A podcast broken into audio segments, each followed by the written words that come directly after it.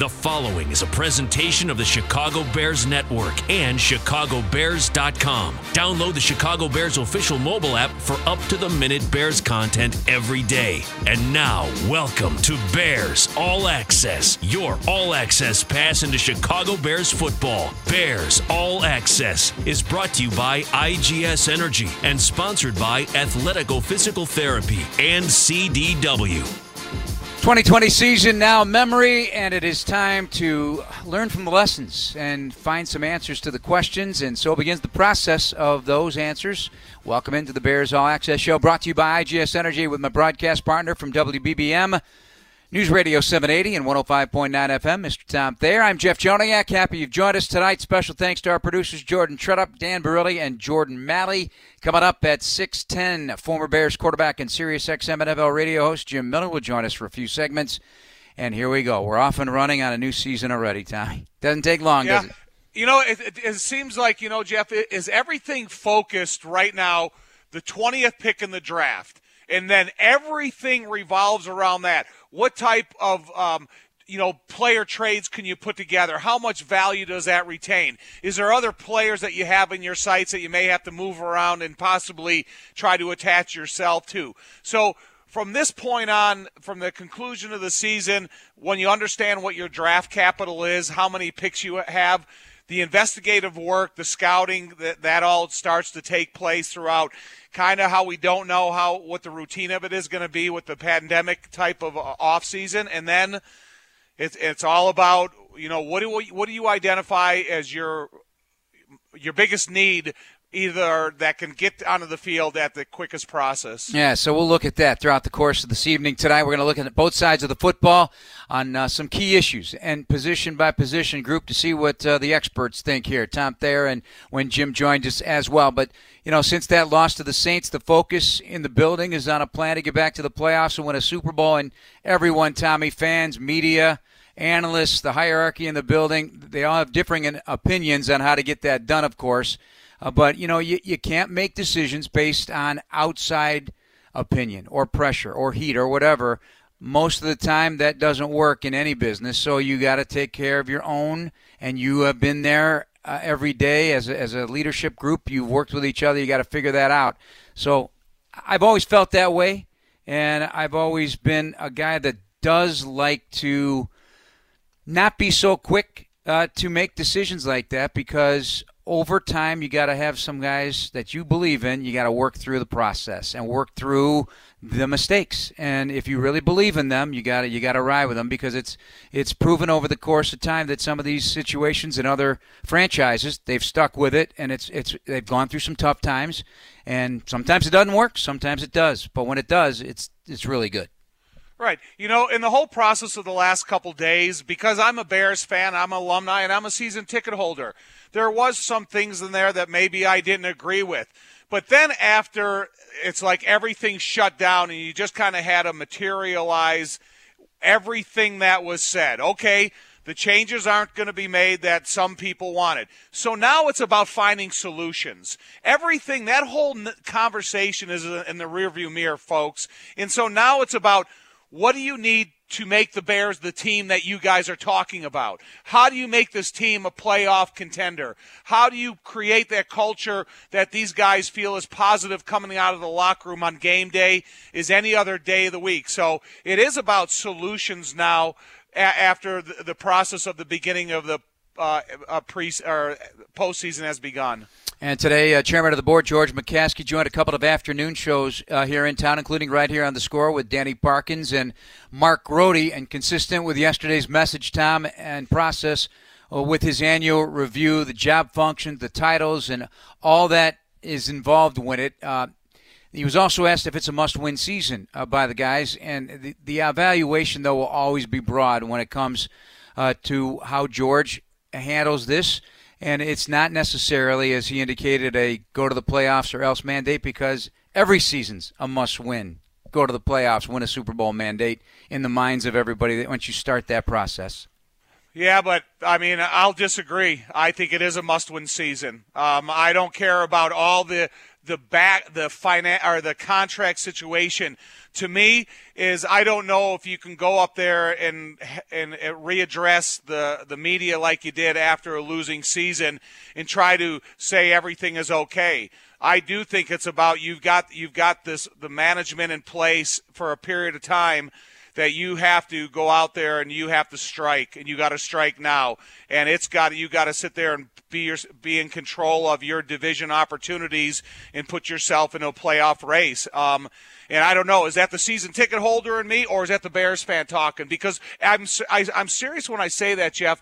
Because every time I hear the subject matter about the Bears, I do have to I do think about it in three different ways, and it's just not a clear cut yes, no, get rid of, sign, yeah, right. you know, fantasy amount of money type of decision because it, it's just not the case. Yeah, it, it's it's it's not ever as black and white as as people sometimes uh, want it to be, and it just there's a lot of extenuating circumstances and there's a lot that we're not privy to uh, either, as as uh, even our positions as the play-by-play crew, and as much time as we we spend uh, in talking about it and working with those folks. And this year, obviously, in a different format, not able to be in the building uh, much at all, or even to see you know much of training camp practices. Hopefully, that's all all going to change. Now, a new defensive coordinator will be coming with no Chuck Pagano after he uh, elected to retire. Uh, long career in coaching for Chuck, and he's uh, seen a lot, been through a lot, done a lot, been successful along the way. But now, now the search for a defensive coordinator.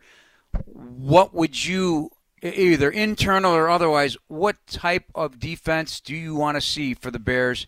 And do you want the just the, the continuation of a three-four defense and the style of player? Do you look at all angles to this based on the talent you currently have and what you want as a franchise? You know, Jeff, you and I have been around long enough for the transition in the NFL defenses. The numbers that you put before your name as defensive coordinator are really irrelevant. Yeah, you can be have a style, you can have your roots, but it's about the type of personnel that you're facing on the offensive side of the ball. So you're never going to play one style of defense continuously. And so what Chuck Pagano has morphed through in the NFL, he had a good understanding. But the first trait, the first requirement, the first idea that I'm going to put in my player's head as a defensive coordinator is a physical style of tackling, a physical approach to the game. Because as disappointed as I am to say this, I think the last two weeks – the defenses as a whole played more physical than the Bears defense, and I think they played more physical than the Bears offense they were playing against. And to me, as a Bears alumni, that was the really frustrating part of it. Because when I saw Green Bay coming to Soldier Field and some of the hits that they were delivering early in that game, they were setting the tone, and that tone rung throughout the night. Yeah, and that was the intended impression the Bears wanted to make is to really be a physical team uh, for that game and for the season. In fact, George McCaskey uh, years ago said he'd like to have a monsters in the midway type, aggressive, nasty defense where teams had a fear about coming into town, knowing that they'd have to deal with a lot of physicality, and they're going to be hurting after that game, win, lose, or draw. And that's the kind of defense I think we all would like to see. All right, coming up next, Jim Miller would join the program. We'll take our first break. This is Bears All Access on Chicago Sports Radio, 670 The Score.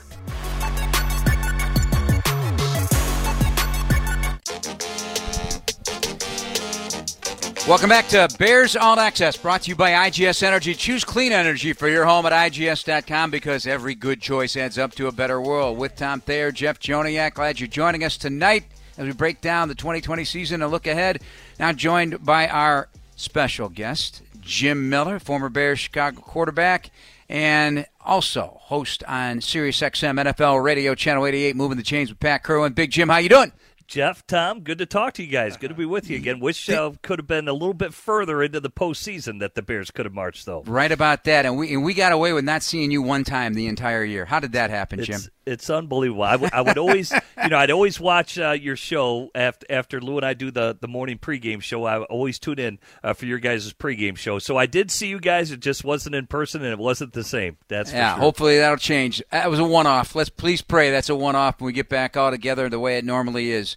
Uh, Jim, let, us dig right in, uh, and we're going to be with you for a couple of segments, so we'll we'll take our time through things. But uh, I'm not certain if you had a chance to to uh, listen into the entire news conference yesterday. Uh, but overall, uh, what was your takeaway from the snippets you may or may not have heard uh, from from the Bears brain trust yesterday. Yeah, I, I, think you know it's nothing that that surprised me. I know a lot of people want they, they just want rash decisions. I mean, oh, somebody's got to go, and I, I, just didn't think that that was going to be the case uh, for whether it's Ryan Pace or or Matt Nagy. You can't you know they go to the playoffs uh, two out of their three years here with Matt Nagy as the head coach. I just didn't think there would be any moves going in, in that direction, and I think uh, whether it's George McCaskey or or Ted Phillips or, or even Ryan Pace, I think they all all acknowledged need more production out of the offensive side of the ball, specifically the, the quarterback position. I think more needs to, to be done there, and I think they're going to do their due diligence to, to try and solidify that and get that done here this offseason. Jim, when you think about this team and you think about the the different qualities of the quarterbacks that are here right now, and let's throw Tyler Bray in there. Do you think that you need to teach one system to one style of athlete in order to get the most coaching volume out of the hours that you're spending with each of these players, or are you okay with a you know a multi-dimensional at- attack that some of the, you know you you saw what it did in um, Philadelphia and you know just other other teams along the way. Yeah, I, I'm I'm always a big believer in being multiple. I think the the more you can do, it, it it creates more problems for a defense and what they have to prepare for. But the bottom line is this: you can only do, and your playbook's got to be geared to what your players can do. You know, I, I, think we understand. Nick Foles is a different. You're going to call different plays for Nick Foles than what you're going to call uh, for Mitch Trubisky. And I think the Bears did get to that when Bill Lazor started to incorporate more bootlegs and play actions and half rolls and, and things like that. But the problem is, why did it take so long to get there? I think uh, that has to be you know better for, for the Bears moving forward in order to be more productive at the position. Let let's face it, guys. You, you got you guys uh, both know you're not going to win many games scoring 16 points a game. You just you're you're not. And the Bears defense can average, you know, hold teams down uh, to that. So the Bears average has to get up there points per game minimum of 25, 26, 27 points a game where you really have a great chance to to win in this league and I think they're capable of doing that. Absolutely they're capable of doing that. They just got to make a couple of adjustments and we'll see who comes in as the the defensive coordinator if they can keep that uh, rocking from that uh, standpoint because I, I definitely feel the Bears defense is good enough. The offense has got to get up to the standard of where the defense is. Well, well, what what lasting impression in the last couple of games, uh, as closely as you had a chance to watch them for the Bears, did the Bears defense leave on leave on you? Because right before the last segment ended, I was kind of tell you I was a little frustrated about how the opponent Green Bay two weeks ago, New Orleans last week, they kind of brought a more physical approach in their style of defense, and so I I, I think that needs to be recovered in a part of the Bears and that when the teams play this this defense, they know who they yeah. just played. I, I, thought towards the end of the regular season, I thought the Bears defense was getting worn out because they're they're just they're on the field too long, too long. I mean, something's got to give when you're logging that many snaps uh, per game and so I think that was reflected. And then you don't have uh, Jaylon Johnson out there, and a couple of the injuries that, that happened to the Bears that I thought were, were crucial to that team. They started to lose their numbers, um, but I thought they responded nicely against New Orleans. I mean, that's an offense that averages 16 uh, or 30 over 30 points a game, and I thought the Bears completely neutered them. You know, you can't ask more of an effort when you go into the halftime seven to three against the New Orleans Saints, and you get a turnover, and you cause uh, uh, New Orleans to punt. I mean, that was a winnable performance, in my opinion. For yeah, for but you Bears know what? Defense. Can I interrupt? The only thing about that, that's all well and good, but you know, Drew Brees he was in total control. They may not have scored a lot of points, but for to have the football for almost 39 minutes, you're not beating Drew Brees. So, 11 of 17 on third down, that that can't happen. I you wear you. your own self out, and I know they got away with it early in the season, but uh, yeah, he he just was doing what he wanted to do, and that is he doesn't want to go downfield right now anyway because he either can't or or or won't, and he, he relies on his guys to make yards after the catch. So that aspect of things, how do you stop an offense that's sole intention of bleeding you to death? I mean, that that's really the question defensively. I thought they did what they needed to do. Again, you cause a turnover, you cause like here. I, I was disappointed the Bears uh, de- deferred the football. I'm like, man, why why don't you want the ball for that those very reasons, Jeff? Time of possession, keep you keep your offense out on the field. That's one less possession for Drew Brees, is what you're thinking. If you can just you know time of possession and take care of the football. Bears elected to not do that. The first opening kickoff, the Bears forced them to punt. Yeah. And, and granted, they were 11 17, but the bottom line is what you score. They missed a field goal, but the Bears did what they needed to do on defense to keep that score down in order to give an ineffective offense a chance for a win. The problem is it didn't work out that way. Bears couldn't get the time of possession. All the things that uh, reared their ugly head again from earlier in the season. Bears didn't run enough plays offensively. They couldn't stay on the field. They were 0 for 11, uh, whatever it was on on third down. All the things you can't do against the New Orleans Saints uh, to keep uh, to allow them to keep their offense out on the field. And then ultimately, I do think the Bears' defense wore down in that, in that second half, and that's kind of been the the story the the entire year for the Chicago Bears. Well, what do you, you know, Jim? What do you think it is priority number one for the defense? I know we'll spend a lot enough time this offense or this off season talking about the offense, but when you you look at that game and you think of young guys like Jaylon Johnson, you think of the experience that Vildor and and um, uh, Duke Shelley got, and you think of the Kyle Fuller being a young guy, and you know the talent, a young Roquan Smith being a young guy. You know when you look at the offenses around the NFL, outside the defensive coordinator, what's need number one for the defense? Um, I would think probably you're they're getting older at linebacker. I would think Danny Trevathan. How much more does he have left in the tank? I think they'll continue to to draft that position because once Roquan got hurt and Josh Woods and they rotated some guys in there, I think you you could see the the difference from that standpoint. I like the young Bears secondary players. I thought uh, Jaylon Johnson really stood up well prior to his shoulder injury. I mean, he was the most targeted corner uh, in the league uh, prior to him going out, and I thought he did a, a fine job. They're still really good up front. You know, I think with, with Khalil Mack, it's disappointing. You, I think we expected more from Robert Quinn. Uh, he had flashes, but I don't think the type of impact uh, uh, everybody expected a little bit more. But I would think once they get Eddie Goldman back, and you've got uh, uh, Akiem Hicks, like what we've seen from uh, Bilal Nichols, and I think all the other guys, Brent Urban, they they were a nice little rotation in there. So I still think they can have a formidable front seven. And they were playing a really good caliber of football and, until they started to get uh, beat up and on the field too much, and guys started to drop. But I think they've got a nucleus, you know. But it's just one or two positions, and I think it's more depth related for the Chicago Bears uh, defensively. There's not much to do. This is Bears All Access on Chicago Sports Radio 670 The Score with SiriusXM NFL radio host Jim Miller on Moving the Chains with Pat Kirwan and former Bears quarterback and Bears analyst as well. Good to talk to you once again. Uh, we're going to take a break as we move on. Jim's going to stick around for a couple of segments. You got time for that, right? Absolutely, guys. All right, Big Jim. I know he's been working all day, Tom, while you've been just lounging. You had your feet up all day. I know you did. I know you did. Right? No way. now, was... now there's no game to get ready for. What are you doing with all your time, Tom? I still have a lot of pent up anger I'm trying to work myself through. you, and I, you and I both. Depressive anger, I guess. This is Bears All Access on Chicago Sports Radio 670 The Score.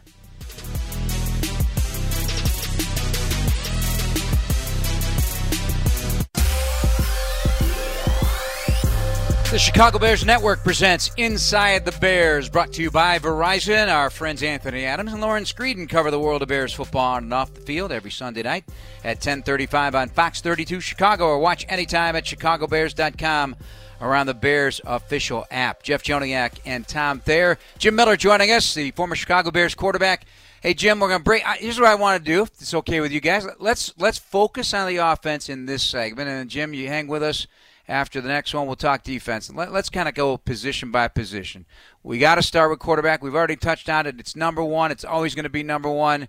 It's been assumed by the conversation yesterday from Matt Ryan. They're they're going to be looking at all options, everything on the table, including Mitch. Uh, but Jim, how do you look at it? Do you, do you do you see fits here still for Mitch and Nick Foles, or do you want to start over at that position? What, well, what think, would you think is best? Yeah, I, I think they're probably going to start over. I would think Mitch is going to test his, you know, what he can get in, in free agency. Well, he'll go test the uh, the market waters out there and see what's uh, available. I mean, he may potentially could return to the Bears if the if the numbers right, but I, I just don't see it happening. I think the landscape of quarterbacks around the NFL is going to be much like it was last year, meaning there's going to be a lot available that is going to be out there. There's going to be some moves. Some guys are going to be released. Um, there's going to be plenty of market uh, for players that are out there, and I think the Bears will look to potentially draft one as well. You know, I saw Mac Jones. He elected to declare today. I don't think he's a first rounder, but I think at some point the Bears, if they're not thinking of drafting a quarterback in the first round with where they're at, they'd have to trade up to to get one of the top guys. I don't see that happening. So maybe later in the draft, the Bears will address uh, the quarterback position and draft it. Because you know, when I see Mac Jones, I, I just don't see. I see a guy who can definitely play, and he's there's a lot to like about him, but I, I don't think there's a first round on him. At least maybe I got to do more homework on him, but I just don't see him that way. There's other guys like Kirk Cousins who've been drafted in the fifth round, and he's starting for Minnesota. You can still draft guys that ultimately can can, can become starters, but I see a veteran leading the Chicago Bears as the season uh, kicks off next year. That's how I see it. Yeah, I, I, I, are you asking me the yeah. same question? Yeah, I mean, yeah, yeah. Because I'm going to kind of go position well, by position here. Well, you know, to me, okay, I, I, I would want to stick with Mitch, and the reason I would want to stick with Mitch is because to me, not what, what was said yesterday. This is an ultimatum year. And so now, if you bring in a new quarterback that you have to learn a new system, that he's, you, it seems like you're always giving that one year grace period when you have a new quarterback because he's got to learn this system. He's got to be able to understand it well enough to run this offense as efficiently as you need it. Their best way to run this offense as efficiently as it needed, it's with Trubisky. And I, I just think if you come in here and you bring another free agent in, it's going to be a matter of time before you can say, okay, this guy knows our system well enough to go out there and compete at a playoff level. Look, I, I'm not I'm not talking about anything other than playoffs. So if you want to get the best way to what you already spent three years installing – to the point where you want to go out there and compete. Your your defense has to play better, and your offense has to play as efficient as it did in those those later uh, the, the games later in the season. Jim, isn't it interesting? You play the position your whole life, and these are the kind of conversations that are going on in every single NFL. Yeah. Well, uh, franchise uh, that doesn't have a franchise quarterback in place, and they know they're they're going to ride with that guy. And they were talking about you the same way. yeah. Well, I mean, and, and poking I, holes in you and figuring well, out hey, yeah. you know, is this a fit? Is he the guy that's going to lead us to the Super Bowl? Yeah, I mean, I, I love a lot of things about Mitch. I think he's a tough guy. I think he's he's won games, but here's what I don't like. I don't like the first play of last week's game against New Orleans. That should have been an interception by Janoris Jenkins. I don't like the the week second, before. Second play, Jeff. Second play. Yeah. Second play. It should have been an interception. I don't like the red zone interceptions on first down. You can't win with that. You can't win in the NFL when you're 31st in the NFL in third down conversions. That's why you time of possession is basically dominated by the opponent every single week. It, the, there are certain situations where he's got to be better. Now, can he be better moving forward? The Bears may ultimately make that decision. I don't know. But as of right now, it's not good enough to win. It's not good enough to win. He's very talented, and he's got a lot of work to do uh, to get better. And and whether that's in Chicago or, or somewhere else, either way, those those things have to improve from his game. All right, let's talk Allen Robinson. Free agency is something uh, that he has earned in terms of what he's done on the field. He had a chance after his injury. He chose the Bears. He said that this was where he wanted to be. He felt most comfortable. Could have had, you did have other chances to go elsewhere. Uh, is it a guarantee that you have to invest in Allen right now, or do you still weigh the market a little bit, Jim? Um, I think you're still always looking at, at the market. I mean, because if they were to lose him, who would be their surefire number one right now? They've drafted some players that, that really haven't emerged yet. I think Darnell Mooney has, but still need to see more from Anthony Miller. How about Ridley? Is is he able to step up and really uh, uh, take over that role? So I would say that that is yet to be determined from that standpoint. See, you know, for for Robinson, one, you get, there's going to be negotiations between his agent. And obviously, if they don't like where the number is, the Bears just franchise him. So you pay him a one year, eighteen million bucks, and and you you move on and live with that from from that standpoint. So the Bears still can retain his rights if they don't agree on a contract, and that's simple. You just place the tag on him. You know, for me, I'm not going to pay him high end of the market. I'm going to pay Allen. Allen Robinson is not a game breaker but he's a great contributor to, to your offense. He's not a guy that's going to catch it and go 85 yards, you know, for for a touchdown run. However, I love Allen Robinson's commitment to the game. I love the difficult catches he's willing to make, the difficult positions he's willing to put his body in. But I also need a negotiation out of Allen Robinson that he could possibly finish his career here. But if you're going out there to ask for the number one, number two receiver in the NFL, I, I just don't see that yeah. value in him. But I, I I like Allen. I would bring him back just on his work ethic.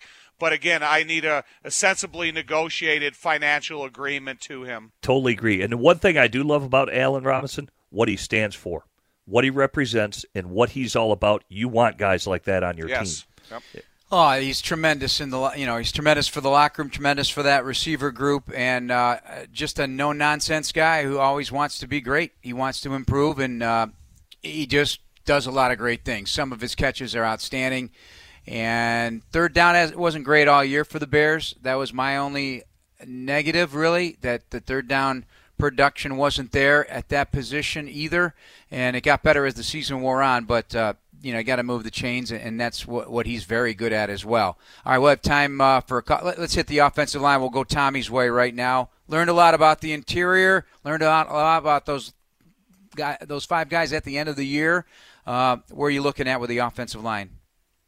Um, I you know, I again, I always like a more physical approach to the style of offensive line play today. I think they came in and did a really nice job. I think Sam, Sam Mustipher was the real settler for this offensive line. But I think now you have to look at all, you know, all the components. You have to look at Arlington Hambright, Lachavious Simmons. You have to look at James Daniels. You have to look at what you want to do with Germain Ifedi. Where is Bobby Massie's future going to lie?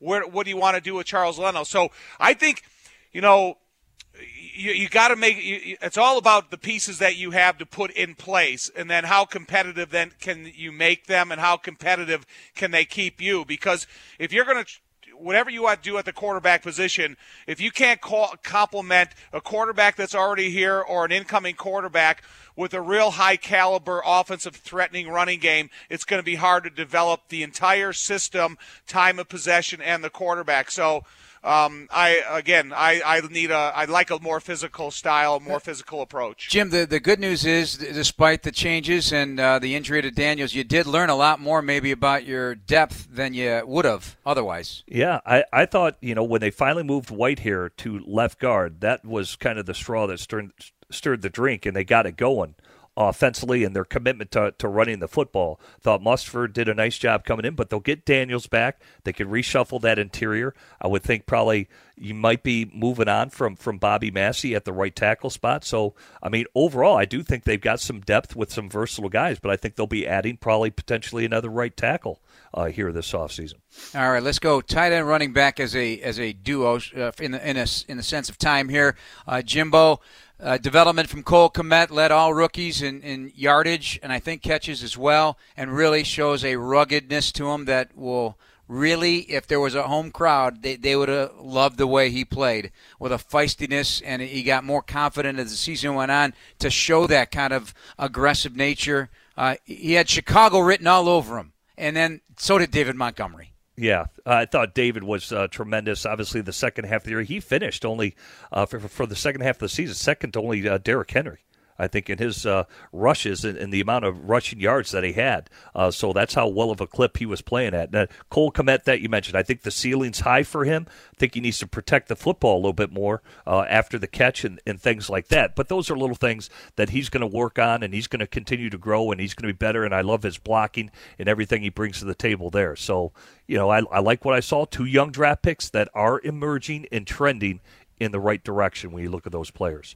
Yeah, I like Cole Kmet's blocking because I thought that was going to be the immediate evaluation of him. If he can be a sufficient blocker, he can get on the field for more reps earlier. However, his receiving career going forward is going to be a second, third level receiver. I, I, I like the passes that he can catch at or near the line of scrimmage and convert into yards, but I think he's a better athlete and he's more talented to get downfield against linebackers or safeties or insufficient cornerback coverage and make use of his talent for lengthier pass plays. And I'll just end uh, this segment with this on Jimmy Graham. Uh, he really showed me a lot in that second Yeah, half of the yep. season. Uh, really was committed to blocking, and you know we're an offense that is still trying to really evolve into scoring touchdowns with regularity. He had nine touchdowns, and uh, he's a red zone machine. I don't care what age he is.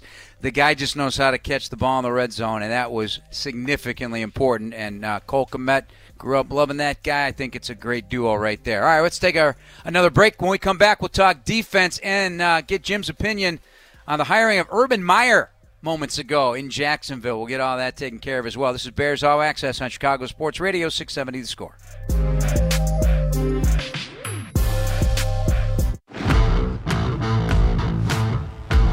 This segment of Bears All Access is brought to you by Athletico Physical Therapy. Visit athletico.com to request an appointment in clinic or virtually and start feeling better tomorrow. With Tom Thayer, Jeff Joniak, Jim Miller, former Chicago Bears quarterback from SiriusXM NFL Radio.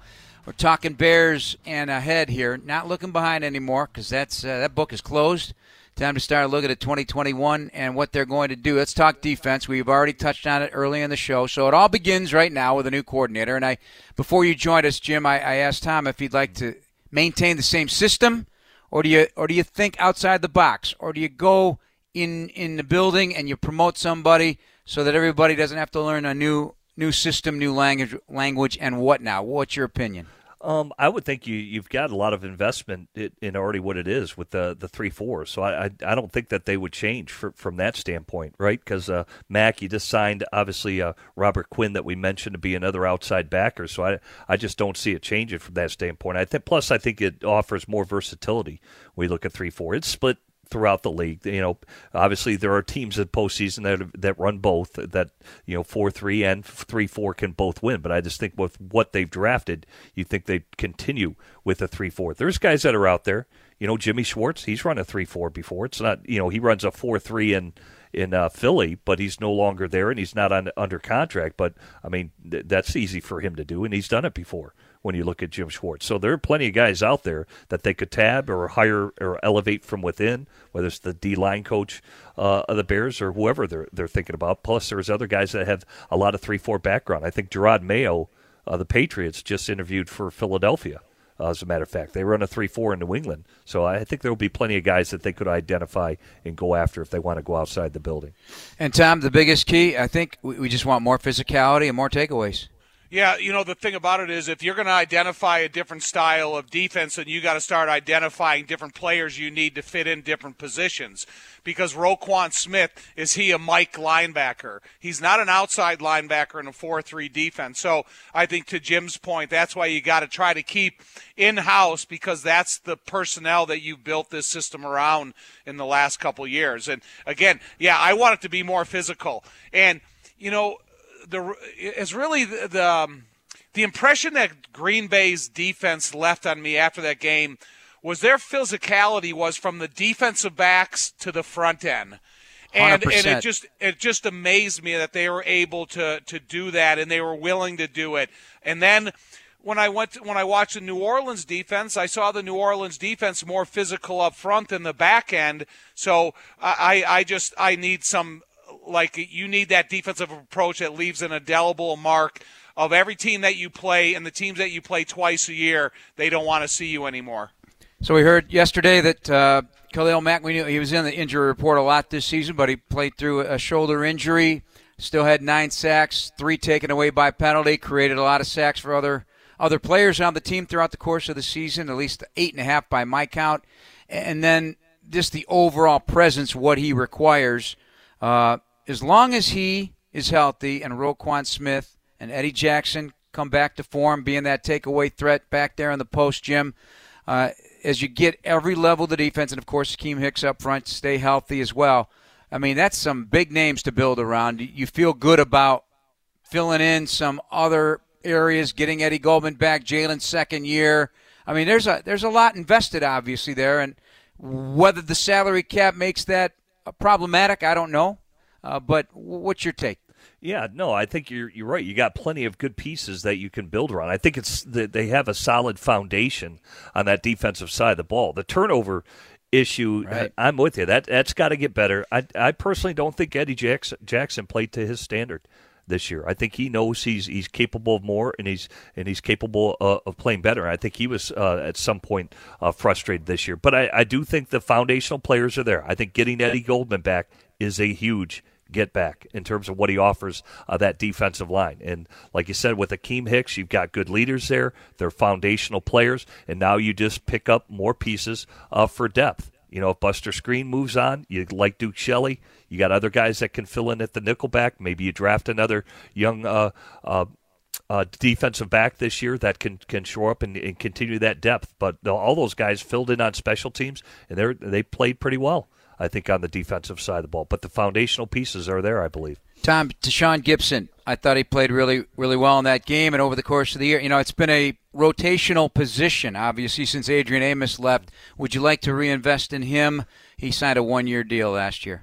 Yeah, I would because he's he's really accepted a leadership role immediately.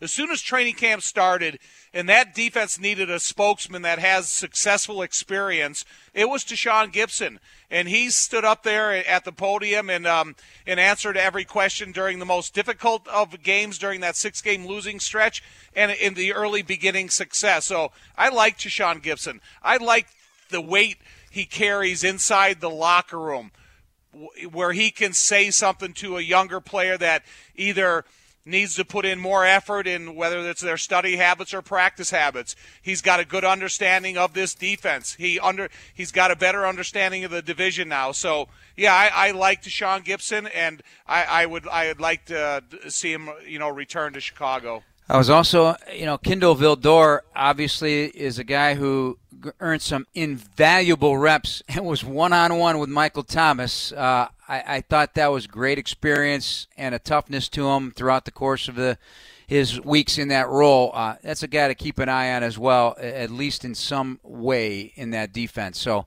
I was impressed with what he did overall. All right, Jim, before we let you go, and thanks again for all the time. Look forward to it each week here uh, throughout this off season. You'll be a, guest of ours. Uh, Urban Meyer. Urban Meyer. So now he's he's joining the likes of a Pete Carroll and a Matt Rhule and a Cliff Kingsbury going from, from college to the NFL. I, I don't know what the numbers are, but if Matt Rhule broke the bank last year, what's a guy who's coached a national champion and uh, started Florida and Ohio State going to earn with Jacksonville? Yeah, and I think Shad Khan was going to pay it. I mean, mm. you know, it was reported about twelve million. It's above what Matt Rhule is getting paid, which is above nine so, million. so that that just raises everybody's right. Yeah, and a lot of owners were not happy with that. right. I mean, it does. It. Uh, They're not going to be happy with Shad Khan now either. No, but Shad Khan was going to pay it. Why? Because Urban's going to put butts in the seats. You know, people are going to be excited to go watch that football team, and it's an attractive job. You know, it's an attractive job. They've got a boatload of salary cap money. They've got multiple uh, draft picks in the first round and the other rounds uh, as well. And it's an owner that's committed to really turning this around. And he wanted a, a big fish to land there. And Urban Meyer, who's won a couple of national championships, obviously some Big Ten titles as well, has had the health issues. I think he brings that cachet. Uh, I know for a fact that, that Shad Khan called a former NFL head coach and basically said – what do you think if I, I go the route of Urban Meyer? He was going to do it regardless, no matter what the coach said to him. Huh.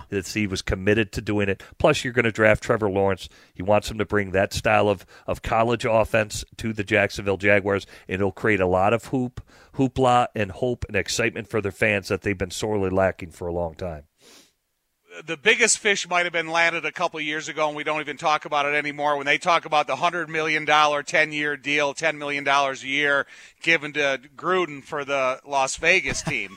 so true. it's uh, we, we we already we've already forgotten about that when that uh, was the we most have. that was the most shocking deal in NFL coaching salary history, length of time and amount of money.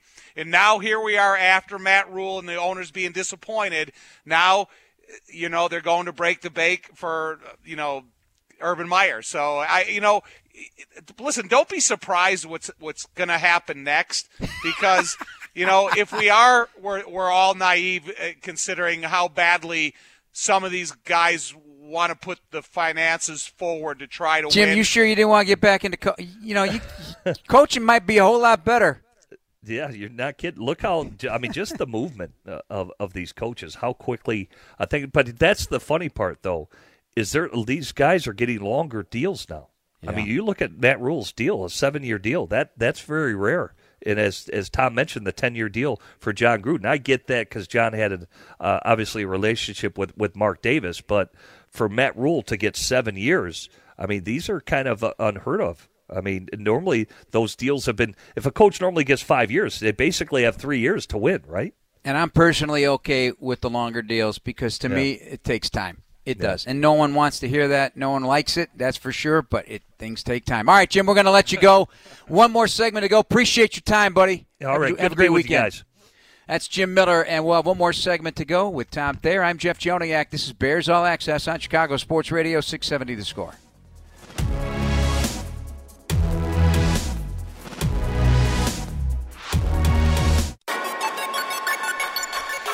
Hey, Bears fans, when shopping for your game day celebrations, don't forget to pick up your favorite variety of Lay's potato chips and Tostitos. Tostitos and Lay's are an essential part of the game day tradition, the official chip of your Chicago Bears. Go Bears! As we look forward to 2021 with Jim Miller uh, over the course of the hour here, we're now going to look at some uh, some things going on in the league, Tom. And uh, our, our, old friend George Paton lands uh, the general manager's job in Denver, former Bears uh, uh, director here uh, many years ago, left for the, the, the Miami Dolphins and then the Vikings. So he's got a ton of experience. He's interviewed many jobs, looking for the right one, and he, and he found what he thinks is the right one in Denver. What'd you think? Yeah, you know, he's a UCLA guy from college. He's a West Coast guy. He's got the kind of the John Elway type of mentality. Uh, had a chance to talk to him yesterday and congratulated him because he's put in a lot of effort to be given this opportunity turned down some efforts, but I think that when you look at him being hired on a six year deal, so next year they're either going to fire Vic Fangio or he's going to have to get some type of extension because his first deal is going to be winding down. So he may be in the perfect place that if Vic does fail, that it's going to be him that's going to hire a new coach in Denver moving forward. So George has put himself in a really interesting spot that if Vic does succeed, and he's shown signs that he could if he gets some of the healthy talent around him. But he also may have to go out there and um, take all of his experiences and hire a new coach for yeah, some ownership uh, ownership issues too that could, yes. could change the landscape a little bit as well. We touched on Urban Meyer uh, taking over in Jacksonville. Uh, the Detroit Lions, as we go into the division, have picked their uh, general manager. He's also carries the title of executive vice president. Brad Holmes leaving the Rams front office uh, son of a player uh, in the NFL uh, once upon a time back in the 70s, and, and also a player himself at the college level, and has worked a long time with with the Rams. And he started out as a PR intern, so climbed the ladder. Well, he's going to walk into that new facility, and the first guy he's going to meet is Chris Spielman. And Chris Spielman is going to be his right hand assistant, associate, his his work, you know, his his work partner. So uh, you know it's it's a new hire, but they surrounded him by some pre hiring experience in terms of the football mind to maybe you know not necessarily steer him in any direction, but at least be a sounding board for him. And then you've got uh, the Vikings. They'll have a new offensive play caller next year with the retirement of Gary Kubiak, and it'll be interesting to see what they're going to do because they do again they got pieces. They've got pieces on offense and the defense just didn't play well this year because of all the different changes. But they're going to get Danielle Hunter back. He'll be healthy. There's some other pieces to that puzzle but I would suspect they're going to load up. They played a lot of young players on defense this year. Well, they had to because they got rid of a lot of veterans, and then they did reload through the draft, bringing a lot of young players. And Plus, with this pandemic uh, stricken type of season, there was a lot of uncertainty week in and week out. But Mike Zimmer, the head coach, is a, you know he's gonna he'll be in control of the defensive side of the ball. And then, you know, when you look at Dalvin Cook and you look at Jefferson and Kirk Cousins, I guess, and you look at it, you know, the tight end group they have they do have talent, Thielen, you know. Yep. Yeah, and yeah, Thielen. But I mean, when you look at Jefferson, he's a superstar already. You look at Dalvin Cook, he's a superstar already. So you know they got a couple of important pieces in place in terms of their playmaking ability that they can go the distance whenever they touch it. All right, quickly, we got about a minute and a half. Let's whip through the, the games this weekend. Uh, Saturday, Rams with Jared Goff uh, today, uh, be announced the starter uh, with the bad thumb at Green Bay. Don't care. Green Bay. You don't want to talk about come, the playoffs? They're not going to. They're not going to come in here do, and beat Green do, Bay. Do you want to talk about the playoffs, yeah. or it just makes you mad? Yeah. All right, no, Baltimore. No, no, no, no, no. Baltimore and Buffalo Saturday night. To me, that's going to be a physical affair, boy. Woo. Where Where is it? Buffalo. Okay, then I'm going to take uh, Baltimore. Why? I just think that they have experience. They're, the way their defense is playing, and when you uh, get Lamar Jackson and you challenge him with a little bit of space in front of him, yeah, you're going to get that. Josh Allen's going to be able to run five to seven yards and get get tackled at the end. Lamar Jackson's going to go 50, and you're never going to touch him. All right, quickly, Cleveland, Kansas City. Oh, Mahomie. Kansas City. And Tampa Bay and New Orleans, the battle of Brady and Brees. Woo. I'm going to take Tampa Bay. Saints, to me, the most balanced team in the National Football League, in my opinion. So I'm going to Saints at home. Drew Brees. De- defense is going to be tough to deal with, but we'll see what happens. All right, Tommy, we're done. Joe Ostrowski coming up next. Thanks to Jim Miller. Thank you, Tommy, and thanks to our producer, Jordan Malley, also Jordan Treadup and Dan Barilli. We'll talk to you next week here on Bears All Access. This is Chicago Sports Radio 670 The Score. Good night, everybody.